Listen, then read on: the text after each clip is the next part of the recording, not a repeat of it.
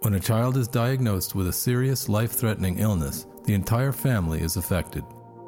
These stories from those families, especially when faced with challenging decisions, will move and inspire you. The parents are courageous and resilient in their determination to keep their family strong. Courageous Parents Network promotes their insights so that others may also find hope and strength. Welcome to the Courageous Parents Network podcast series. In this episode, CPN's Jennifer Seidman talks with Gray Chapin, founder of the Blair Connection, a digital resource to support siblings as they experience the challenges of having a terminally ill brother or sister. Jennifer is a mother to three Noah and Isabel, and their brother Ben, who died in 2014 from Sanfilippo syndrome. Gray is the younger sister of Blair, who also had Sanfilippo syndrome and died in 2017.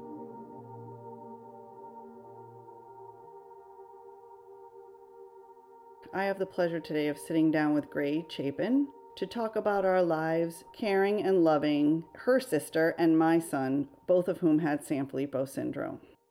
Hi, I'm Gray. Like Jennifer said, my sister Blair had Sanfilippo syndrome and she was diagnosed at age six. I was four at the time. And in 2017, she passed away. And that same year, I decided that since there was such a lack of support for siblings of the terminally ill, I started my own support website for those siblings called the Blair Connection. So we have that in common, you and I, that we both went on after losing someone that we loved to a rare disease to spend time investing in making sure that the community had more support for themselves. Can you tell me a little bit more about the Blair Connection so our listeners can understand exactly how you get that information to the siblings that need it? It's mainly a blog website. I post blogs about three times a month to the website by siblings or also by guest contributors because I think it's pretty important to get other perspectives. So, like, I'll have parents give blogs as well so that siblings can understand that they're not alone in their feelings and maybe their parents relate to. Some other pages on the website are the photo wall, which allows siblings to share photos of their siblings, and they can really just express themselves in any way possible that just helps them heal. And that can be through interviews like this, or phone calls, or songs, dances, really anything. It's fun to partner up with you, Gray, because at Courageous Parents Network, of course, we want to help and support the siblings, and they can come on our website and look at the materials we have. But ours are really geared towards helping the parents care for the siblings as they're going through the journey, whereas your website is about siblings relating to one another. I recently watched a presentation that you gave to the National MPS Society at their conference, and you talked a lot about 25 things that siblings wish they could talk about or share. Can you tell me a little bit more about those and maybe tell the audience that's listening today some of those things? That was a blog that I still haven't posted, and I told the siblings there that it might be the realest one that I've written yet. And I haven't finished it yet or decided how many I'm going to have because I'm still always going to have that in the back of my mind, like deciding what to post, what's too real, what's too deep. But I shared some during that speech, and the crowd was full of MPS siblings who could relate, and I asked them to raise their hands when they related to something. So I think the ones that I listed then were have you ever been jealous of your sibling? Which I wrote a blog about on my website. I think that's like a feeling that people wouldn't really expect, but, and you know, siblings can feel guilty about that, but it's definitely very common. And then, have you felt guilty that you're the healthy sibling and you don't have MPS? I talked about friends because it's definitely like difficult to express your feelings to your friends who obviously cannot understand what you're going through and for me like after my sister passed away making new friends and how do you tell them so that's one of the things i talked about as well which definitely they could relate more to the like guilt and jealousy i think everyone has different relationships with their friends whether they want to share or how supportive their friends are Let's talk about some of those issues if you don't mind. I recently sat down with my own son Noah and did a similar conversation to the one we're having. And we talked a lot about some of those same issues that you just talked about, which is feeling guilt about you being the healthy one versus them having a disorder. How do you explore that or think about that as a sibling? It's definitely something that you like try to keep to yourself but definitely like when near the end of my sister's life when she was going to the hospital more because that didn't really happen throughout her life it was that feeling of guilt of having to be there like sitting in the waiting room instead of with her that kind of thing so was it guilt or was sometimes were you resentful that you were going through these experiences and you were watching your friends for example maybe not having similar mm-hmm. experiences I think it's definitely that too. In my jealousy blog, I wrote about how my friends will complain about certain things about their siblings, and I'll just be sitting there like, you know, I wish I had those things. Their sister like stealing their clothes or whatever. I wrote about things like that that I would feel like resent that I couldn't have that same experience. Yes, Noah talks about that in his interview. He says that he wanted to just have a regular brother to do regular brother things, and he was jealous of his friends that had it, but also resentful mm-hmm. of the mm-hmm. fact that he didn't have it. So I think that's a very common thing, and you're very mm-hmm. brave to bring it up and talk about it. Do you feel as a sibling pressure to be perfect or not make mistakes? And if you feel it, did you feel it more when Blair was alive, or do you still feel it now? I'd say I definitely did feel that more when she was alive because there had to be this sort of trust between my parents and I. When they're taking care of Blair, I'll keep up with my homework and get good grades. And, you know, that was never something that they said, but it was just like, as the sibling, you feel like you sort of have that responsibility to take care of your family in that way because it's one of the only ways that you can. I think even though I don't feel that way now, it still has gone on and like made me like a better kid and like better student even though I'm not doing it really for Blair anymore. Noah talked about that as well that he just felt like he didn't want to create another ripple. Mm-hmm. So it was easier to just behave well because it was one less ripple that we as the mom and dad would have to care about or deal with. And I want to ask another question, if you don't mind. I mm-hmm. sometimes find myself having to stop myself because I mm-hmm. don't want Noah and Isabel to do things that are potentially dangerous to themselves. So I'll give you an example. And this is not necessarily dangerous, but Isabel came home and said she had started going rock climbing with her boyfriend. And he's a very good rock climber, and I have every confidence that they're doing it safely but it made me, for a little moment, just a little twinge inside of me, a little bit nervous. And I wanted to say to her, please don't do that because I'm so afraid that something will happen to you. You feel that pressure to sort of stay safe or to stay in a middle zone? I mean, probably. Like, that kind of relates to the being perfect part of it because that doesn't only, like, relate to grades, it's also, like, going out and like doing things with your friends. I think I probably feel that in the back of my mind, but it's not mm. something that necessarily like controls everything that I do. When I was interviewing Noah, he said, Yeah, you know, we used to create these versions of Ben, especially after he started losing some of his ability to communicate with us. And so we would read between the lines and create his personality. We always knew when he was little he liked the TV show Arthur. So we would assume that anything Arthur related or similar would be part of his personality or he loved farm animals. Mm-hmm. So we mm-hmm. would talk about how he would be a, you know, a farmer when he grew up even though by the time he was 14 he might have outgrown that, right? If he were a regular typical sibling and right. I know Blair's big thing was Barney and the mm-hmm. love for Barney and and we would create these images of Ben in our head and Noah would tell me that sometimes that image felt so perfect mm-hmm. that it was hard to be Ben's sibling because in in thinking about him and now he would say in, in remembering Ben, we remember him perfect. When you think about your sister, do you have that experience? I actually like just wrote a blog about that. For her birthday, I wrote about because it was her 18th birthday on December 21st. I literally like wrote a blog like imagined versions of my sister. I have that same thing where like I like a month before I emailed a bunch of my family and Blair's old caregivers and I said, "Could you send me like a few details of what you think would be in Blair's adult life? What college she'd be going to, what city she'd be living in, her mm-hmm. personality, what her high school would have been like." I created three different versions and wrote little diary entries from mm-hmm. Blair's perspective. There wasn't one that I could like stick to because there were some that like I thought she would be mm-hmm. like and there were some that like I wish she would have been like.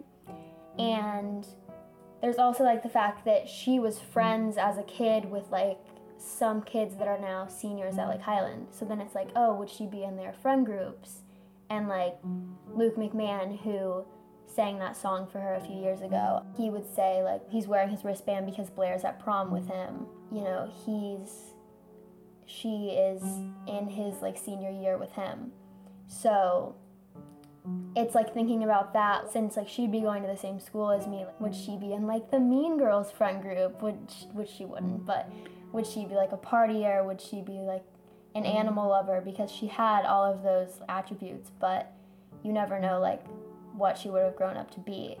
So i think one of mine was the partier. I think she went to like university of miami in that one. One of them, she went somewhere up north and loved traveling. One of them, she went to UF and helped my aunt at her horse farm, became a vet. Writing those essays, how has it helped you in your own grief or in your own exploration of keeping your relationship with your sister, even though she's not here anymore? It's definitely helped a lot. That blog specifically, December 21st was right after exam week and also after I did that speech at the MPS conference. So I had been pretty busy that week and I ended up writing that whole blog on her birthday. And my parents were like, What do you want to do? Like anything special on her birthday? And I was like, I just have to write my blog. And it was kind of healing to be like on that day writing that blog. And it definitely has been for the past two years doing the same thing writing is a way for you to explore your feelings and mm-hmm. to sort out your grief. Writing and also two blogs, one I have published and one I'm still working on, are about music and photos. One of them I picked seven songs that have certain lyrics that remind me of Blair, and I picked out certain ones, and listened to them several times, and then editing photos in like symbolic ways to show our relationship more because I have thousands of pictures with Blair, but obviously you always wish you had more. I'll edit them in different ways so that it's like a new picture. Writing blogs and definitely music and photos are ways that I'm relating it to my website that help me. Do you worry about forgetting? Definitely, but there's certain things that I feel like I'll never forget. Sometimes I worry that I'll forget how she felt, how it felt to hug her or like kiss her on the cheek, stuff like that but at the same time, I don't think I ever will. Do you have any problem if we talk about Blair's end of life? Because I think there's a lot of siblings out there that go through this experience and there's no one in their class or in their friend group that they can talk about this with. And it's mm-hmm. it's scary and it's unusual. So i know in my own life just talking to your mom helps me process my own grief and my own experience just to share what happened in our lives. Do you feel comfortable telling me a little bit about what was in your head in those days? Well, your mom and dad told you, and then you were preparing and being together? I was just reading a blog that I wrote a year and a half ago about her funeral and how it was so strange that we were like preparing for that before she even passed away.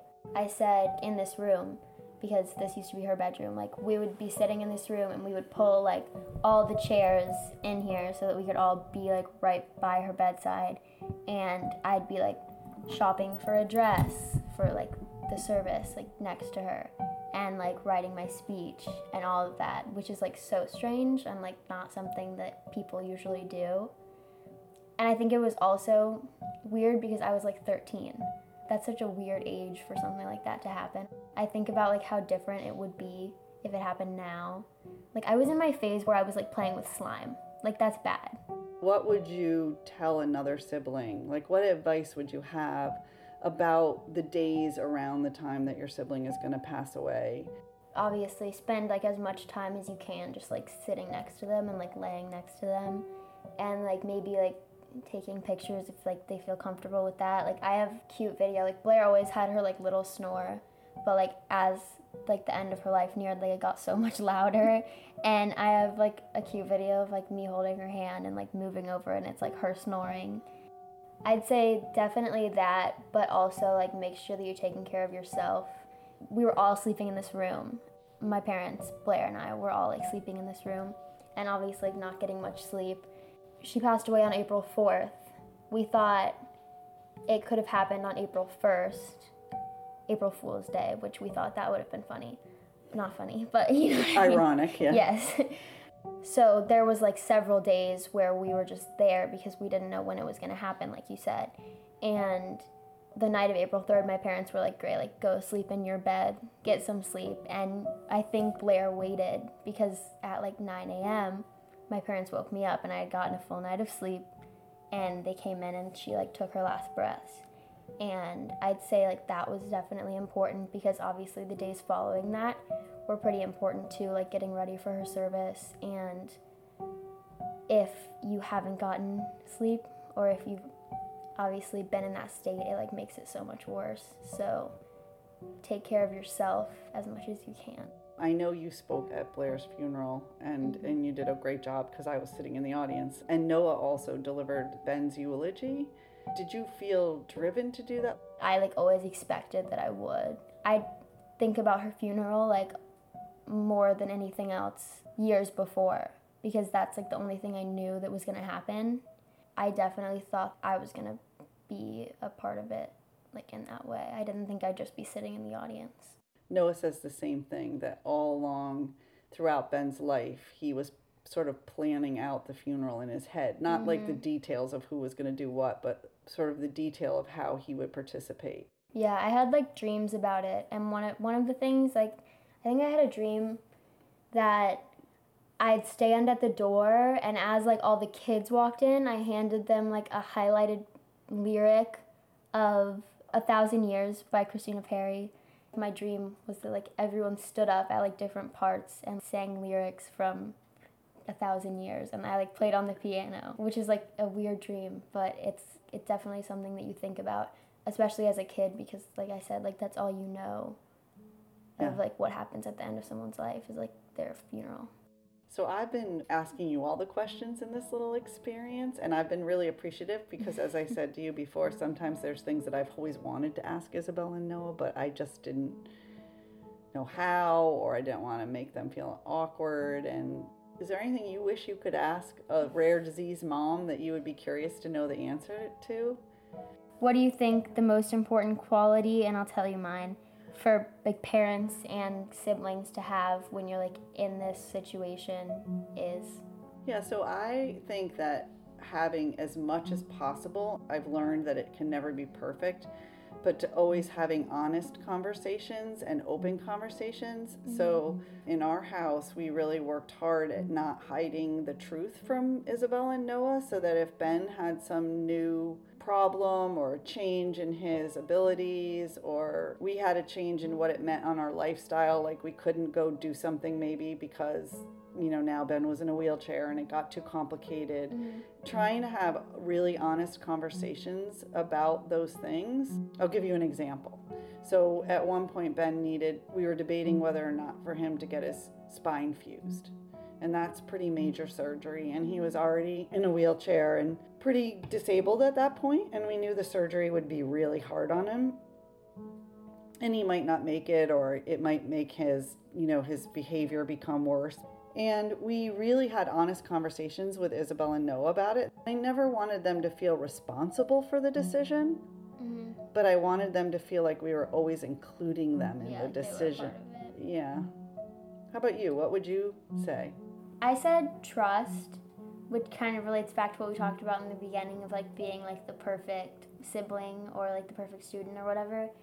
I think that at least when the child is alive, you have to sort of trust each other that like you'll come to each other if something's wrong. Yeah, like maybe that you'll do the right thing, find the right way. Mhm. Do you think that's because if you trust, you have less worry? Probably because then you feel like you don't have to worry about each other as much if you like trust that if something is wrong, you'll like come to each other about it for sure. I feel like parents on CPN, and I haven't read that many of the blogs, so I'm not sure, but I'd assume that they're probably more open to like going deep into like their story or like darker maybe than like siblings who probably try to keep it more like lighthearted. Which one of those do you think is like not better, but like how do you think it's different for like the healing process of like writing? So it's funny, we talk a lot at CPN about how s- telling our stories and sharing our stories is not only beneficial to the person that's listening to the story, but it's actually really super beneficial and therapeutic to the person who's writing the story, the mm-hmm. blog, or the person who's telling it in their video interview, or like us right now, just having a conversation mm-hmm. this conversation is going to help me be a better mom to Isabel and Noah, and it's also going to help me think about the things that are going to help me heal from my own personal grief. And so mm-hmm. we really believe that. I think it's easier sometimes for parents to go deeper. Not all parents, to be honest with you. You know, if you watch my videos on CPN, I have one where I, sa- I said I just wanted Stuart, who didn't process things as, as the same as me, to stand on the edge of the cliff with me and look over the edge. And that wasn't his way of he- of dealing mm-hmm. with what we were doing with Benjamin. You know he was different. So everybody's different. Right. i think it's hard for siblings because you're growing up. And like you said even with your normal friend groups like what group are you going to belong to anyway? And and you don't have the ability to have a common experience with necessarily even one of your classmates right Mhm. and that makes going deep a little bit harder. Right. Whereas when you're a parent, sometimes even the parent that doesn't have a child with an exceptional situation like Blair and, and Ben, they still probably have the some of the same concerns and worrying about parenting. Right. So we get we get sort of a baseline that might make it easier for us to talk about deep things. Mhm. But I also think that siblings generally get ignored, to be honest with you. I think there isn't a lot of resources. That's why I'm so happy to team up with you today and talk about this Mhm. to see what you're doing because I think siblings don't have a lot of resources out there to support themselves with one another.